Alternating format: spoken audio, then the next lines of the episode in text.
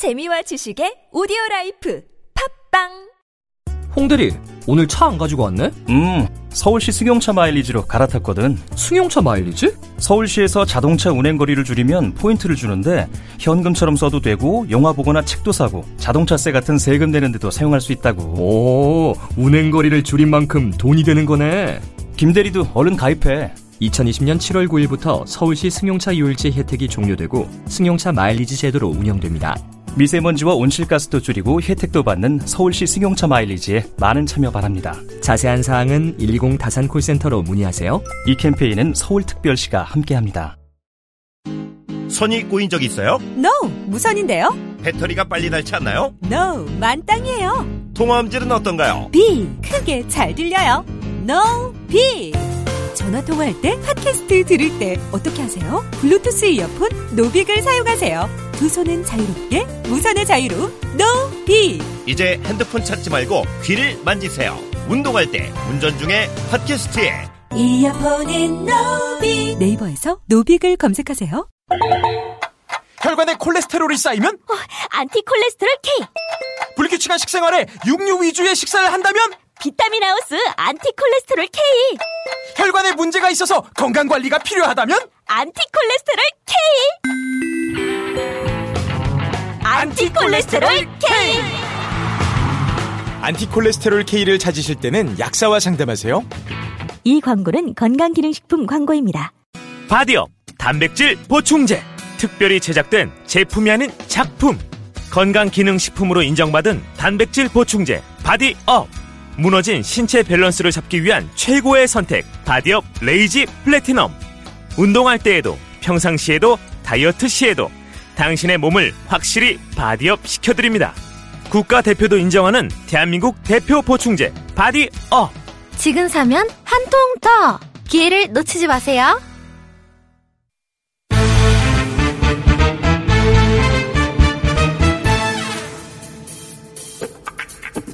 정치 구단주 국민의당 박지원 전 대표 나오셨습니다. 안녕하십니까?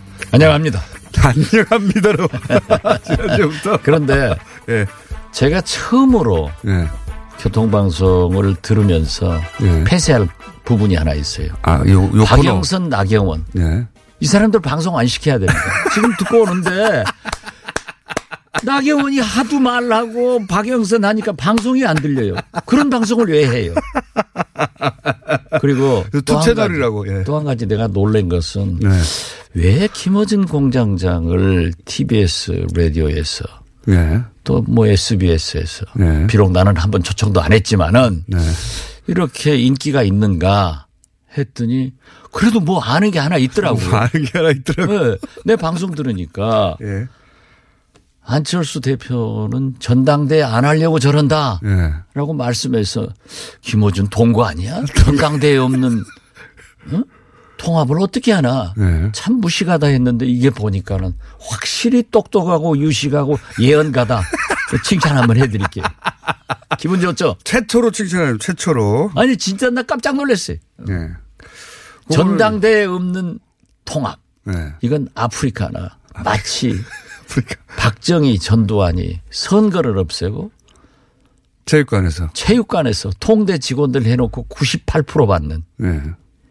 또 북한에서 김일성, 김정일, 김정은 딱 세습한 게 안철수입니다. 어쨌든, 어, 정치인들은 이거는 불가능하다고 다들 얘기하더라고요. 예.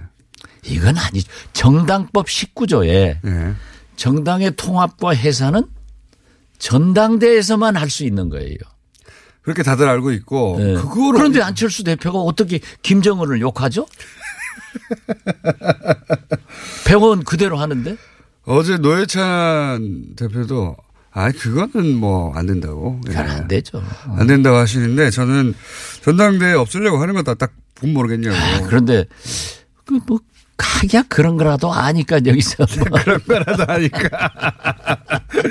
이제 내가 그 자리 달라고 얘기 안 할게요. 그냥 마르고 닳도록 하세요. 근데 이건 진짜 우리 전당사의 길이 길이 기억되겠죠. 오이. 전당대회 없이. 전 세계 전무후무하죠. 박정희, 전두환, 김일성, 김정일, 김정은 아프리카의 뭐 촌배 이런 사람들 촌배. 야.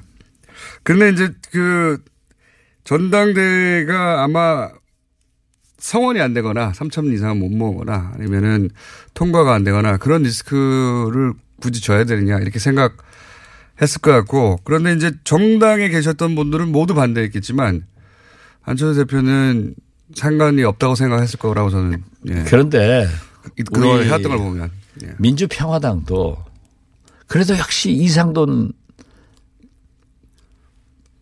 목 잘린 전당대 의장은 이해를 하더라고요. 아, 전당대를 하건 하지 말건 대표당원을 어쩌건 그냥 놔둬버리면 되지. 저렇게 뭐 간섭하니까는 하기야 엄포 놓으니까 저런 짓 해서 어제 언론에 보세요. 하루 종일 하, 이건 무리순 진짜 무리수. 안철수의 새 정치는 제가 이미 조종을 울렸다. 이거는 그런데 두고 이제 두고 끝났어요. 본인의 예. 아, 이거 이제 이제 끝났죠. 서울시장 구청장도 안 돼요. 어쨌든 어 안철수 대표 정치를 하는 한 이 사안은 계속 꼬리포처럼 그렇죠. 달라붙겠죠. 우리 이거는 정당사의 길이 길이 기록될 거예요. 용팔이 전당대, 정운갑 전당대, 안철수 전당대도 없는 전당대. 그게 전당대회가 아예 없었으니까 이거 상상이 상상을 못하니까 다 정치인들은 이거 안 된다고 했는데 안 할 거라고 했는데 한 거죠. 예, 이거 이거 정말 골 때리는 일입니다. 그러면 중재파들은 어떻게 합니까? 중재파들은 중재파들도 기분을 안 좋나 보더라고요. 중재파들은 뭐 솔직히 조금 그 움직이고 있는 건 사실이에요. 예. 우리 쪽으로. 그래요? 예. 근데 민주, 민주평화당으로 오겠다고 하는 사람들도 몇 사람 계시고 아직도 계산하는 사람들도 계시는데 저는 그렇게 생각합니다. 정치인, 지역구 의원은요. 거듭 말씀드리지만 자기가 중요한 게 아니에요. 유권자, 민심이 중요한데 지금 다 호남 지역구 아니에요? 여덟 명, 열명 모이면 여덟 명에 아홉 명이 안철수 요구하는 재미로 지금 호남에서는 살아요. 어? 그렇기 때문에 못 갑니다. 가더라도 다음 선거가 위험해요. 그래서 어쨌든 고민을 하고 있겠지만 결국은 뭐 시간의 문제일 뿐 합류하게 될 것이다. 저는 그렇게 봅니다. 민주평화당이. 아, 그리고 또 어제 박주선 부의장하고 수차 전화를 했는데 또 어제 저녁에 박주선 부의장이 저는 시청 못했어요. 네. 병원에 있어서 이 TV조선 강적들에 출연해가지고 나도 깜짝 놀랐어요. 안철수하고 박지원이 물에 빠지면은 예. 누구를 건질 거냐 그런 질문이 이렇게? 질문을 했대요. 예. 그러니까 둘이 다안 건지고 물에 빠져 죽어버리기를 바란다는 식으로 얘기를 했다 해서 야 그래도 너는 나하고 형님 동생하고 어? 그렇게 하는데 예. 아그 사람 같으면 둘이 다 건져야죠. 아 어떻게 생명이 물에 빠져 죽게 어? 그러면서 그 이유가 뭐랍니까? 자기는 보수다. 보수라고 말할 만한 정치 이력이죠. 아, 뭐, 그 이력이 그렇죠. 예. 그리고 그 유승민을 만나보니까 예. 햇볕 정책을 반대하는 것도 아니고 음. 호남을 반대하는 것도 아니더라 하고 높이 평가하는 걸 보면은 어제 그 강적들은 지난 주말에 에, 녹화한 거거든요. 예. 제가 출연해 보더라도 그때의 심경을 지금 오늘로 어제로 해놨기 때문에 오늘 결정하는데 그게 좀 발목을 잡지 않을까 하는데 음. 박주선 부의장도 상당히 어제 저하고는 얘기가 잘 됐다. 그런데 사람 마음 알겠어요? 음. 그렇죠. 안철수 대표도 제가 그렇게 믿었는데 전당대도 안 하고 통합하는 그래서 내가 요즘 연설하러 다니면요. 제가 안철수 잘못 본 거 사과드립니다. 하고 어? 판단 잘못하게 한 여러분께 사과드립니다 하고 다녀요. 송기석 의원이 저희 저 뉴스 공장에 나와서 저는 비서실장이어서 사실은 안철수 대표 입장을 이제 강변하고 대변할 줄 알았는데 한 중간쯤 오셨더라고요. 꼭 그 통합된 당으로 어 간다는 보장은 없고 본인이 그때 가서 결정하겠다는 정도로 이렇게 비서실장이신데 그렇다고 이제 물론 민주평화당에 합류하겠다는 말씀도 안 하시긴 했지만 그렇다고 통합되는 당에 바로 간다는 결정도 하지 않은 것으로 보이더라고요.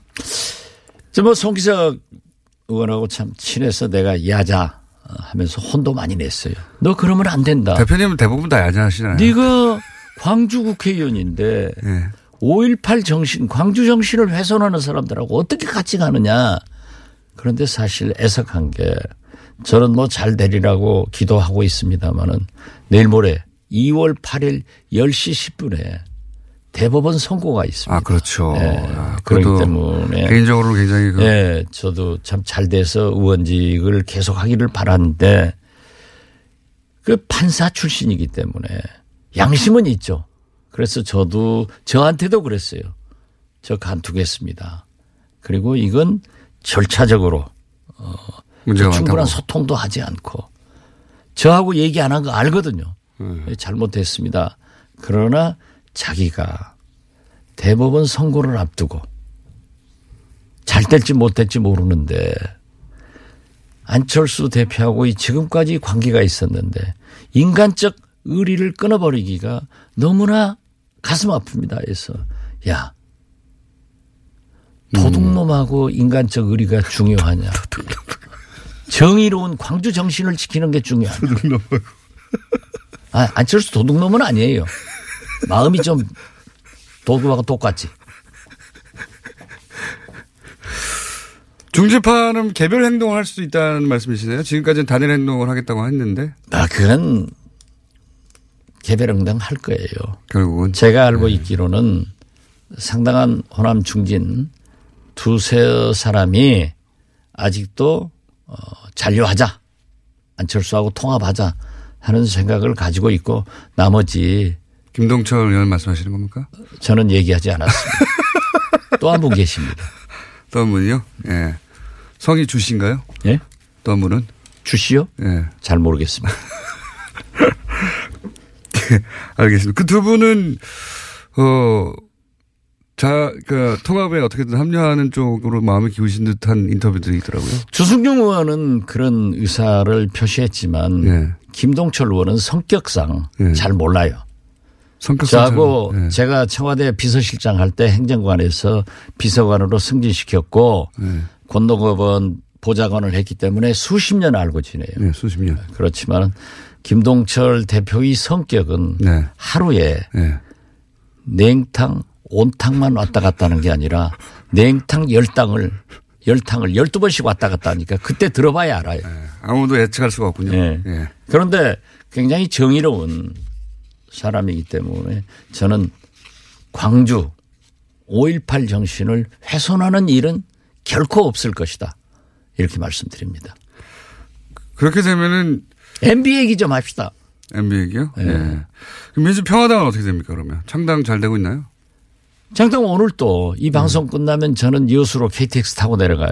네. 오늘 정당의 요건인 서울, 경기, 광주, 전남북 시도당 창당대회를 해가지고 2월 6일 날 하는데 잘 됩니다. 분위기가 좋습니까? 아, 좋습니다. 아, 지금 보세요. 그래서 요즘 여론조사. 항상 웃으시니까. 아니요. 예. 여론조사 어제 나온 걸 보면은 우리가 3%였던데 예.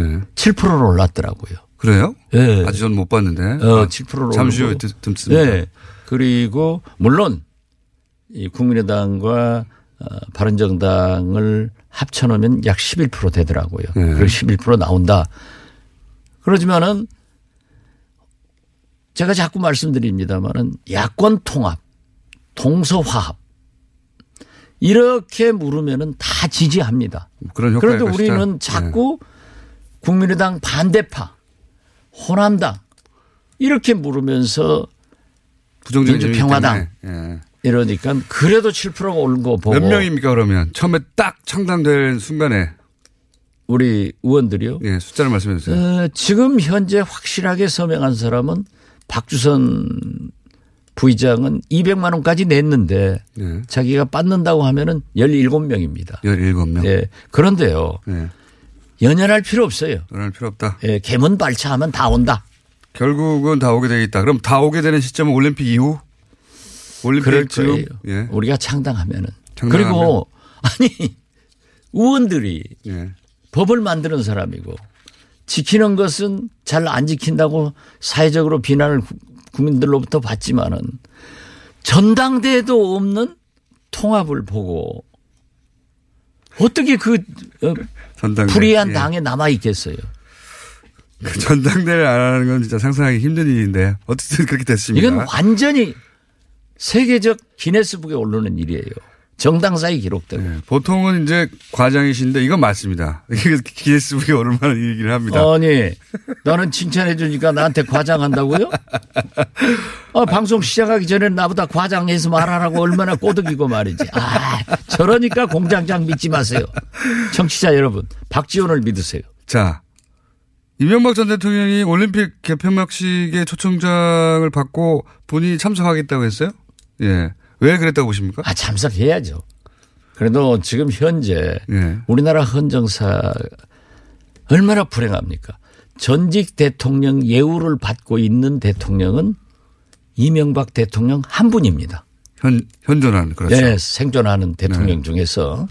그런데 곧 그게 박탈될 건데 마지막 행사 해야죠. 네. 마지막 행사. 그러니까 MB의 3대 빅 이벤트가 지금 기다리고 있는데 첫째, 응? 평창 동계올림픽 개막식에 참석한다. 예. 두 번째, 서울중앙지검 앞에서 기념사진 찍는다. 세 번째, 서울 구치소로 향하는 모습 사진 찍는다. 이게 기다리고 있는 거예요. 그래 가야죠. 3대 이벤트입니까? 3대 이벤트죠. 이제 그 딱 제가 맞을 테니까 이번에는 제가 맞으면은 진짜 박수 쳐드릴게요. 예. 박수만 칠 게 아니라 커피 한 잔 사세요. 알겠습니다. 그런데 최근의 뉴스로는 김대중 전 대통령 뒷조사를 대북 공작금으로 했다. 이 뉴스도 계속 타고 있습니다. 저는요. 예. 어제 SNS에다도 페북에다도 올렸습니다만은 thank you MB입니다. thank you MB. 진짜 이번만은 MB한테 감사하고요. 어떤 의미에서 감사합니다. 왜냐하면요. 예. 지금도 이 보수 우파 일베들이 김대중 대통령이 수조 가지고 있다. 뭐 미국에 숨겨놨다 말뭐 많죠. 미국에 있다. 부동산이 있다. 박지원이 어쩐다. 측근들 어쩐다. 심지어 뭐 권노가 어쩐다. 네. 별 얘기를 다 하거든요. 네. 그리고 SNS에서 볼 수가 없어요. 네. 댓글 달고. 그러는데 MB가 국정원 시키고 2년 동안 털었는데도 국세청장 시키고 예. 미국 IRS 알아요? 제일 강력하죠.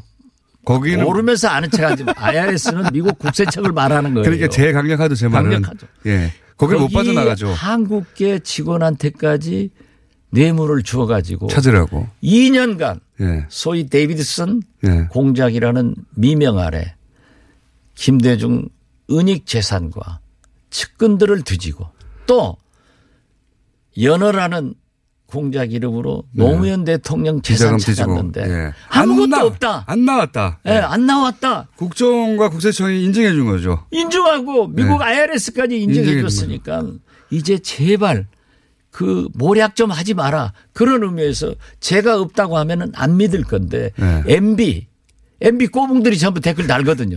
어? 그 사람들이 해서 했기 때문에 저는 예.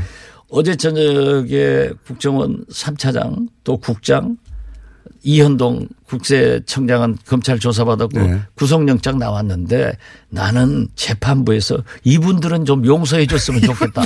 얼마나 고마운지 모르겠어요. 하, 하긴 그 얘기를 뭐 한 20년 가까이 들으셨죠? 아니요. 아니 최근에도 그랬지 않습니까? 그러니까요. 계속 아, 듣고 계시죠. 우리 이호 여사님이 예. 신한은행에서 하루에 2조 2조 3일 걸쳐서 6조를 인출했다고 그러는데 6조를 그것도. 현금으로. 현금으로. 아니 6조를 우리나라 은행을. 예. 은행에서 하루에 현금 2조 예. 6조를 인출하면 은행 문 닫아요. 그러니까요. 그래도 그걸 또 믿어요.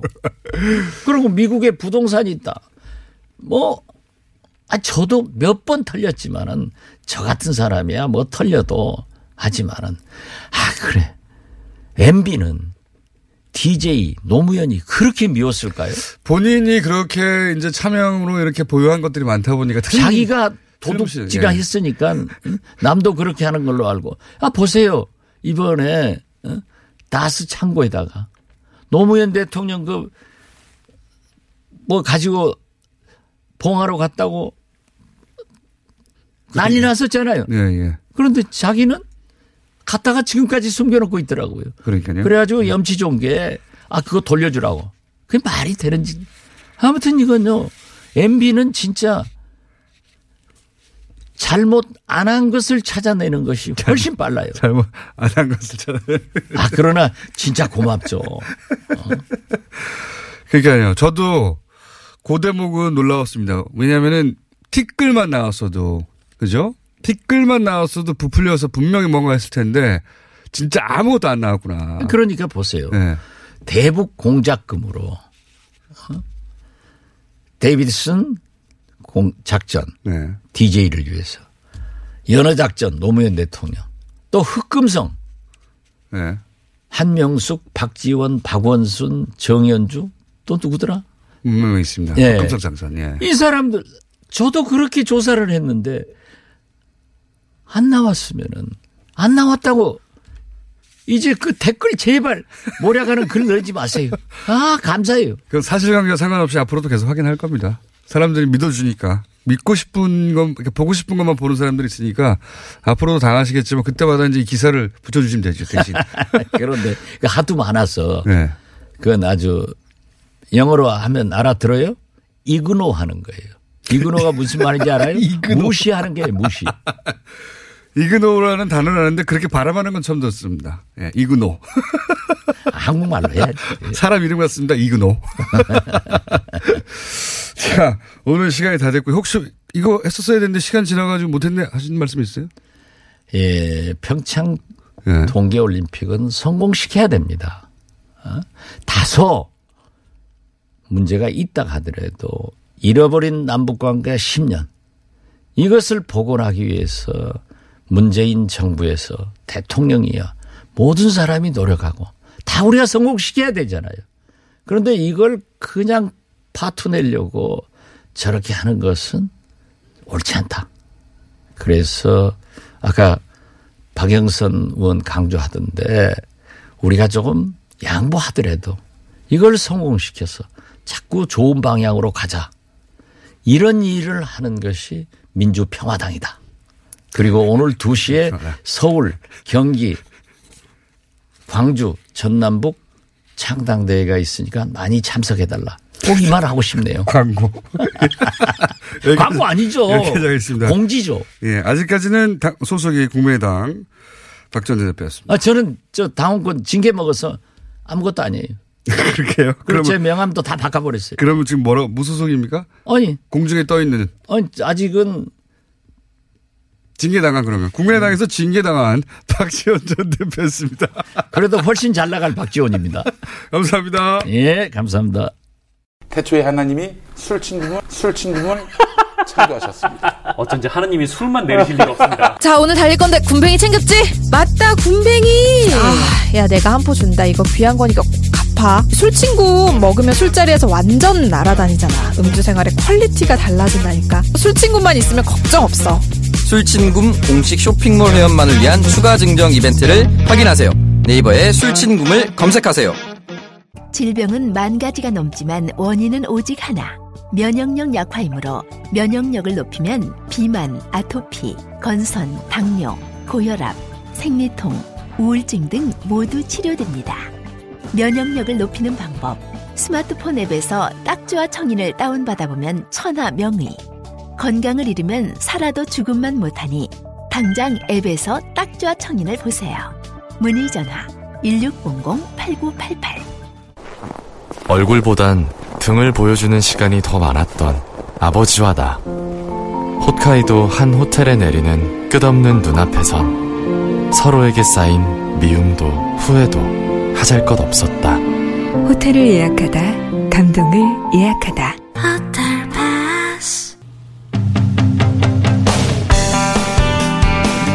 자, 그것마저 알려주마. 예. 틈새에서 빠르게 주중에 예, 여론을 알려드리는 시간입니다. 다 대부분 뭐 주말 주초에 하는데 저희만 주중에 그러다 보니까 다른 조사, 조사하고 항상 다릅니다. 자, 어, 오늘 시간이 많지 않기 때문에 빠르게 짚고 네. 갈까요? 네. 어, 어떻게 됐습니까, 여론? 예, 대통령 반등했습니다. 아, 지난 3주간 예, 내렸는데요. 62.6%로 반등을 했고요. 1.8%포인트 상승했습니다. 부정평가라는 어, 1%포인트 하락해서 33.6%를 기록했습니다. 알겠습니다. 뭐 그 수치는 네. 어, 일단 이제 상승 내림세를 멈추고 반등했다. 이 정도로 이제 받아들이고 네, 일간으로 조금 소개를 시켜드리면은. 아니, 궁금하지 않고요. 네.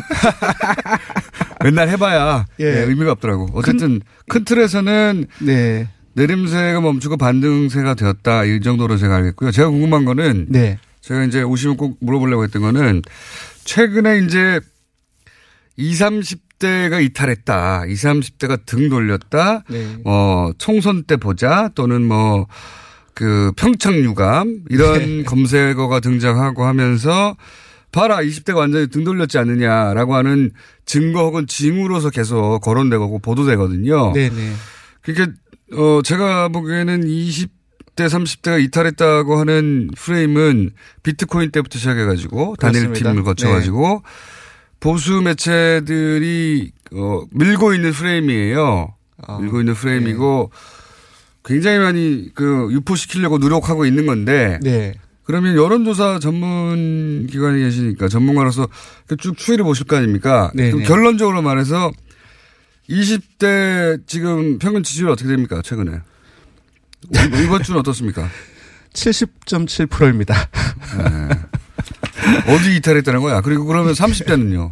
어, 30대도 지금 70, 아, 30대는 70, 30대도 70.6%이고 40대도 74.3%로 어, 40대 이하 핵심 지지층이라고 일컬어지죠. 모두 70%대를 바로 회복을 했습니다. 네. 그러니까 이제 단, 그, 단일화 이슈, 단일팀 이슈 있을 때 출렁인 건 맞죠? 네, 맞습니다. 그렇죠? 네. 그리고 이제 이게 뭐, 그, 문재인 대통령 지지자들 특징이긴 한데 이게 탄력적으로 회복하는데. 네네. 70%대로 다 회복됐군요. 왜냐하면 그러면? 20대가 예. 좀그 남북 관계 그리고 안보 문제에 있어서 보수적 성향을 가지고 있다 할지라도 그것은 상대적인 어, 보수성이고 네. 그리고 사실 20대가 현 정부로부터 이탈한다 할지라도 어, 야권으로 가기에는 상당히 그들의 어떤 지향성이라든지 괴리가 크기 때문에 어, 상당히 20대가 민감합니다. 이동이 심합니다. 그래서 금방을 회복을 한 거죠. 음. 사실상 어 60%대로 지난주 떨어졌는데 50%대 가는 거는 거의 없을 것이다라는 생각이 듭니다. 그 70%대 회복했는데 거꾸로 거꾸로 기정사실화하는 기사들이 많이 나와요. 예, 왜냐하면 지난주에 저도 기자분들의 전화를 무수히 많이 전화를 받았는데 거의 반 이상이 20대, 30대 얘기였어요. 이탈했냐, 이탈했냐. 네, 이탈했냐. 왜 이탈했느냐. 이 네. 프레임이 네. 굉장히 부수가 원하는 프레임이거든요. 이탈, 이탈해라, 이탈해라 하거든요. 이탈했다, 이탈했다가 아니라 사실은. 예, 그래서 신문이라든지 포털 뉴스에 많은 그 정치 관계 어떤 분석 기사에서 20, 30대 얘기가 엄청 많이. 나왔습니다. 네. 그러니까 이탈은 기정사실화 한 다음에 왜 이탈했냐를 분석하는. 네. 그거는 연불이거든요, 일종의. 네, 네. 이탈하길 바라는. 영원하는 연불 기사라고 저는 보는데 그런 걸. 예, 그런 프레이밍이 조금 예 있는 것 같아요. 네. 그래서 이제 그렇게 만들고 싶은 거죠. 네. 근데 사실은 수치는 그렇지 않다. 네. 궁금해서 여쭤봤어요. 하도 기사들이 말을 쏟아내니까. 그렇습니다. 실제 그런 거 여쭤봤더니 그, 그 실제 수치는 그냥 70%대로. 네, 그렇습니다. 예전처럼 돌아왔다. 네. 이걸 말씀드리고. 맞습니다. 그러니까 그런 프레임 좀 그만 좀 뿌리라는 겁니다.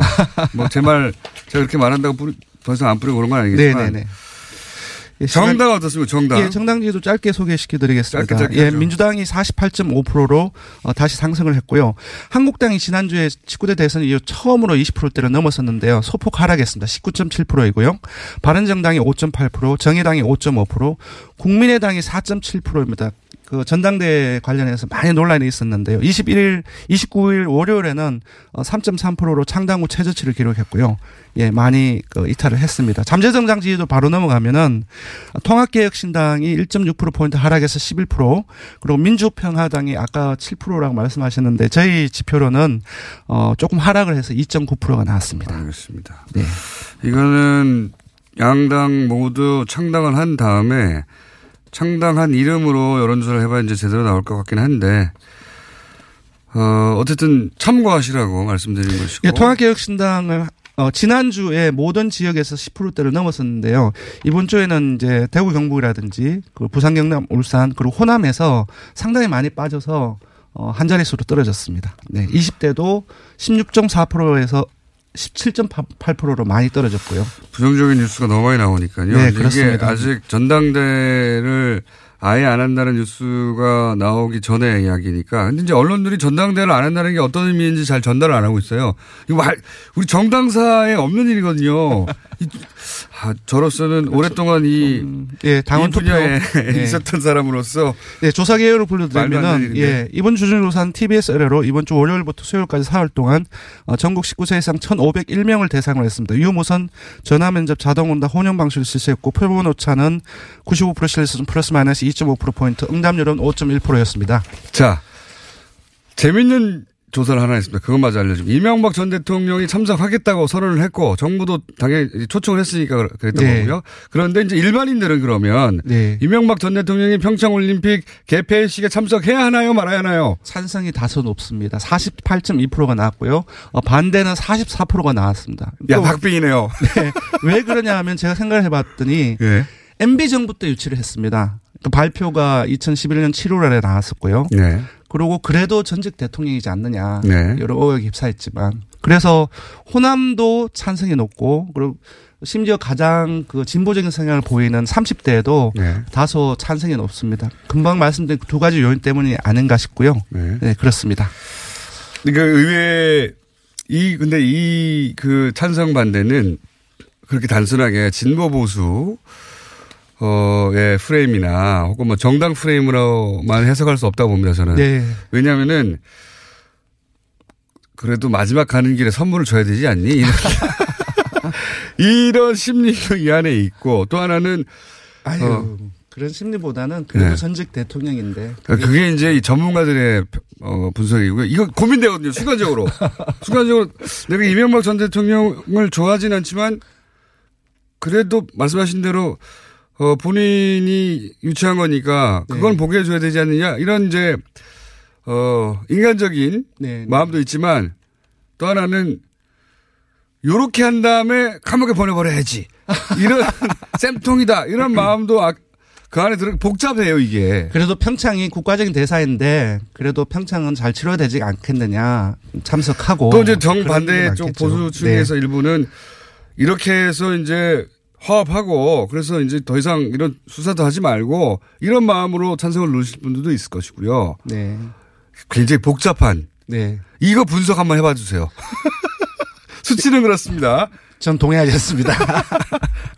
제가 지금은 시간이 없는데 제 말은 요걸 한번 분석해 달라. 알겠습니다. 예. 네. 다시 한번 말씀드렸지만 찬성 48.2% 반대, 반대 44.0%였습니다. 44%였습니다. 네. 잘 모름 갈등하다가 잘 모름 7.8%. 단순한 문제인데 잘 모름. 예. 여기까지 하겠습니다. 리얼미터의 권수정 조사 분석 실장이었습니다. 감사합니다. 고맙습니다.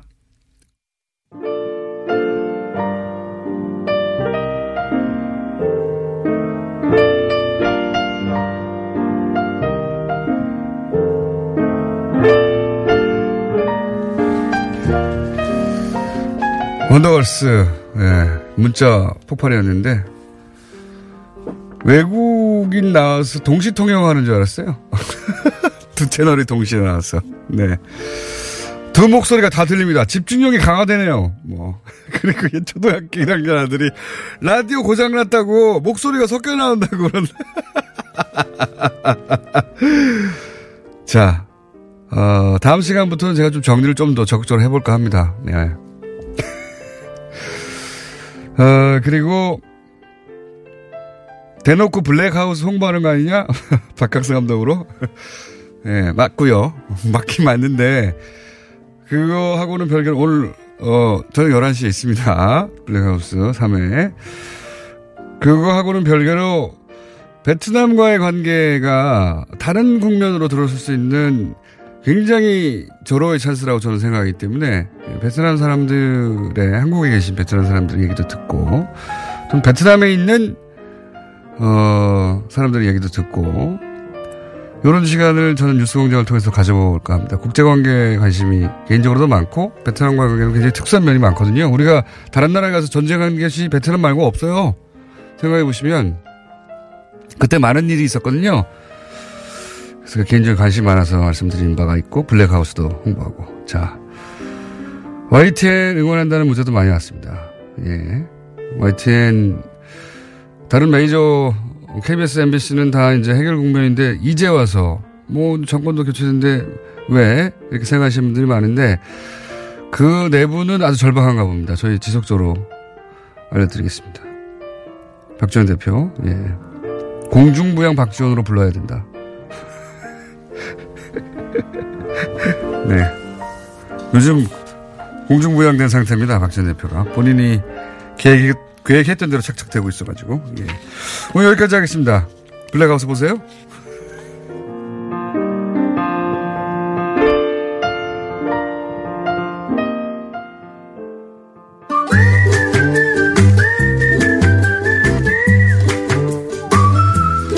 도시건축가 김진애 박사님 나오셨습니다. 안녕하십니까. 네, 안녕하세요. 자, 우리가 이번 겨울 동안에 정책까지 공부하기로 했는데 잠깐만 오늘은 돌발 주제입니다. 네. 요새 영화 1987이 좀 상영 중에 이 얘기를 하는 게 좋을 것 같아서 오늘 좀 긴급하게 들고 나온 게 약간 내려오긴 했지만, 네. 지금은. 예. 지금 이제 700만 돌파했고 조금 네. 더갈 것 같지만 이제 곧 끝일 것 같아서 그 건물 안에 나오는 남영동 대공분실 건축물에 대해서 어 얘기를 꼭 한번 해야 될 것 같아요. 이게 역사적으로 접근하십니까? 아니면 건축학적으로 접근하십니까? 이게 이제 사실은 이제 어느 쪽에서 보느냐에 사실은 많은 분들이 저뭐 민중학자도 그렇고 심리하는 분도 그렇고 철학하는 사람들 역사학자 건축학자 굉장히 많은 이 건물에 대한 얘기를 많이 쓰셨어요. 네. 근데 이게 이제 일종의 건축의 흑역사거든요. 이제 이, 그렇겠죠. 흑- 네. 이 흑역사 때문에 사실 이걸 이거를 알고 계신 분도 있고 모르고 계시는 분들도 있을 텐데 예. 이게 왜 이제 건축의 흑역사라고 그러냐 하면은 네. 이제 남영동 대공분실의 그 비극적이고 정말 암흑적인 그런 역사에 대한 것 자체가 그런 것뿐만이 아니라 그 건물을 설계한 사람이 대한민국의 대표 건축가라고 일컬어지는 김수근이라는 건축가라는 거. 아, 그래요? 그건 몰랐습니다. 어, 뭐 그걸 모르셨어요? 그러니까 몰랐어요. 이거 그러니까 들고 나왔어야 됩니다. 저는 이제 이거를 알게 된 건 이거 이것이 밝혀진 게 2000년대 초입니다. 아. 노무현 정부 때 아마 그때 밝혀진 거. 저도 궁금한 건- 그때 처음 알았어요. 그 충격적인데 그분은 네. 그러면 이 건물의 목적을 알고 설계한 거예요? 근데 그게 굉장히 그거는 중요한데. 명확하지가 않습니다. 그 네. 왜냐하면 이제 김수근 건축가는 1986년에 돌아가셨기 때문에 그리고 이 건물은 1976년에 설계됐고 또 1983년에 다시 증축이 돼서 5층에서 7층으로 증축이 됐는데 어, 이 안에 이게 얼마나 공포를 자극하느냐는 영화에도 잘 편의돼 있지만은 막 이렇게 동그랗게 빽빽 돌아가는 계단 뭐 거. 나선 계단. 네. 그 다음에 이제 정말 블랙하우스예요. 네. 시커먼 이제 전벽돌로 지어져 있고. 그냥 정보기관에 쓸 건물이다 이렇게 생각하고 만드신 건가요? 아니면 진짜로 이 목적을 알고 만드신 그러니까 건가요? 당시의 건축 허가 도면에는 남영동 오피스라고만 그것도 영어로 써 있다고 그래요. 네. 근데 이제 이걸 아셔야 되는 게 뭐 당연히 그때는 내무부에서 발주한 프로젝트인데 하지만 오피스 건물처럼 안 돼 있잖아요 내부가. 내부는 실제로 오피스처럼 돼 있습니다. 아니, 제 말은 뭐냐면 어. 나선형 계단이라든가 뭐 이- 물론 뭐 나중에 해석을 그렇게 해서 그럴지 아니 모르겠어요. 그러니까 이제 이렇게 좀 저걸 네. 해볼게요. 제가 처음 이걸 들었을 때는 저도 이건 모르고 했을 거다. 네. 그 다음에 이거는 그 다음에 왜 인테리어를 얼마든지 바꿀 수가 있잖아요. 그렇죠. 인테리어를 바꿔서 했을 거다. 마치 이제 그걸 쪼개서 했기 때문에 그랬을 거다. 그러니까 김수건 선생님이 이걸 알고 했을 리가 없다라고 하는 쪽으로 저는 이제 아무래도 그렇죠. 건축인이니까 그렇게 이해하고 싶은 거죠. 그리고 이제 예. 김수근 선생님은 대한민국 대표 건축가뿐만 아니라 문화예술에 굉장한 족적을 어, 남기신 족적을 분이고. 남기시고 또 인본주의적인 건축가로 맞습니다. 알려져 있는데 네. 그럴 리가 있겠는가. 그럴 리가 있겠느냐. 이러고서는 이제 처음에는 그랬습니다. 그래서 저도 증거를 찾으려고 정말 노력을 많이 했어요. 어, 그럴 모르겠을 거라고 있느냐. 하는. 그러니까 네. 그리고 만약 알고 했더라도 밑에서 했을 거다. 뭐 이- 네. 왜냐하면 이제 솔직히 76년도라고 그럴 것 같으면 아직은 민간 시장이라는 게 거의 없을 때예요. 거의 관공서 건물로 음. 먹고 살 때입니다. 건축가들도. 그리고 뭐 김수근 선생님이 사실은 권력가들하고 굉장히 친한 저 음. 뭐 거의 유착 관계라고 할 정도로 친한 건축가였기 때문에 대표적인 건축가였으니까요. 대표적인 그래서 그랬으니까는 이제 아마 그랬을 거다라고 했는데 이게 이제 정확히 알려진 거는 저도 이거 그러니까 김수 공간에 그러니까 김수근 선생님이 저, 저 운영하시던 건물 저 설계 사무소 이름이 공간인데 네. 공간에서 설계했다는 건 확실해졌어요. 예. 더군다나 특히 1900 2012년에 그때 이제 임수경 의원이 모든 대공 보안 분실에 대해서 모든 조사를 하고 도면을 받았어요 국회에서. 네. 그때 국회에서 저도 처음으로 받은 도면을 봤습니다. 네. 이거는 이제 도면을- 도면에 보니까 정확히 표시가 돼 있습니다. 정확히 표시가 돼 있고 아. 도면을 그래서 보니까 아니. 저는 또 이런 거 혹시 호텔처럼 호텔은 아니더라도 간첩이라고 생각했기 때문에 그런 사람들을 수용하기 위한 일종의 호텔처럼 운영한 거 아닐까 하고 봤는데 그 안에 시방서를 보니까 네. 처음부터. 그 욕실은 오픈 욕실에다가 네. 욕- 오픈 욕실은 안 하거든 욕실을 만들더라도 그리고 그 뭐 바깥에서 감시하는 거라든가 모든 그 흡음재를 쓴 거라든가 조명을 바깥에서만 할수 처음부터 그렇게 돼 있어요? 이런 게 다 시방서로에 돼 있는 거예요. 근데 아. 아. 직도 정확치 않은 거는 그게 83년에 증축할 때 그렇게 만든 건지 아니면 애초부터 1970년도 만든 건지. 애초부터 그렇게 만든 건지는 명확치가 않습니다. 그 건물에 그 주요 골자를 만들 때는 그 목적을 모르고 만들었을 수도 있는 여지가 아직은 남아있네요. 아직은 남아 있는 거죠. 근데 네. 이제 이거를요. 이거 저도 가끔 이거는 정말 흑역사라서 저한테도 충격이었고 그래서 어 그래서 그 다음에 이제 말 여러 가지 오픈 욕실이라는 건 상상할 수가 없죠. 오픈 욕 요- 오픈 욕실은요 정말 네. 상상할 수가 없는 거예요. 그러니까 왜 욕실을 다 열어놓고 도면에다가 합니까? 예. 문 있는 거 아니야? 그리고 문도 챙겨보고 이제 많이 저거 했는데. 시방서 처음부터 그리고 없더라. 이제 좁고 아. 긴 창문 예, 바깥에 예. 내다볼 수 없- 바깥에 잠깐 내다만 볼 수 있고 이제 몸을 투신할 수 없는 좁고 긴 창문. 근데 이게요. 그런 거를 만약에 처음부터 했다면 알고 한 거잖아요. 알고 한 거. 더군다나 왜, 왜 5층에다 했느냐. 지하가 아니라. 뭐 이런 등등의.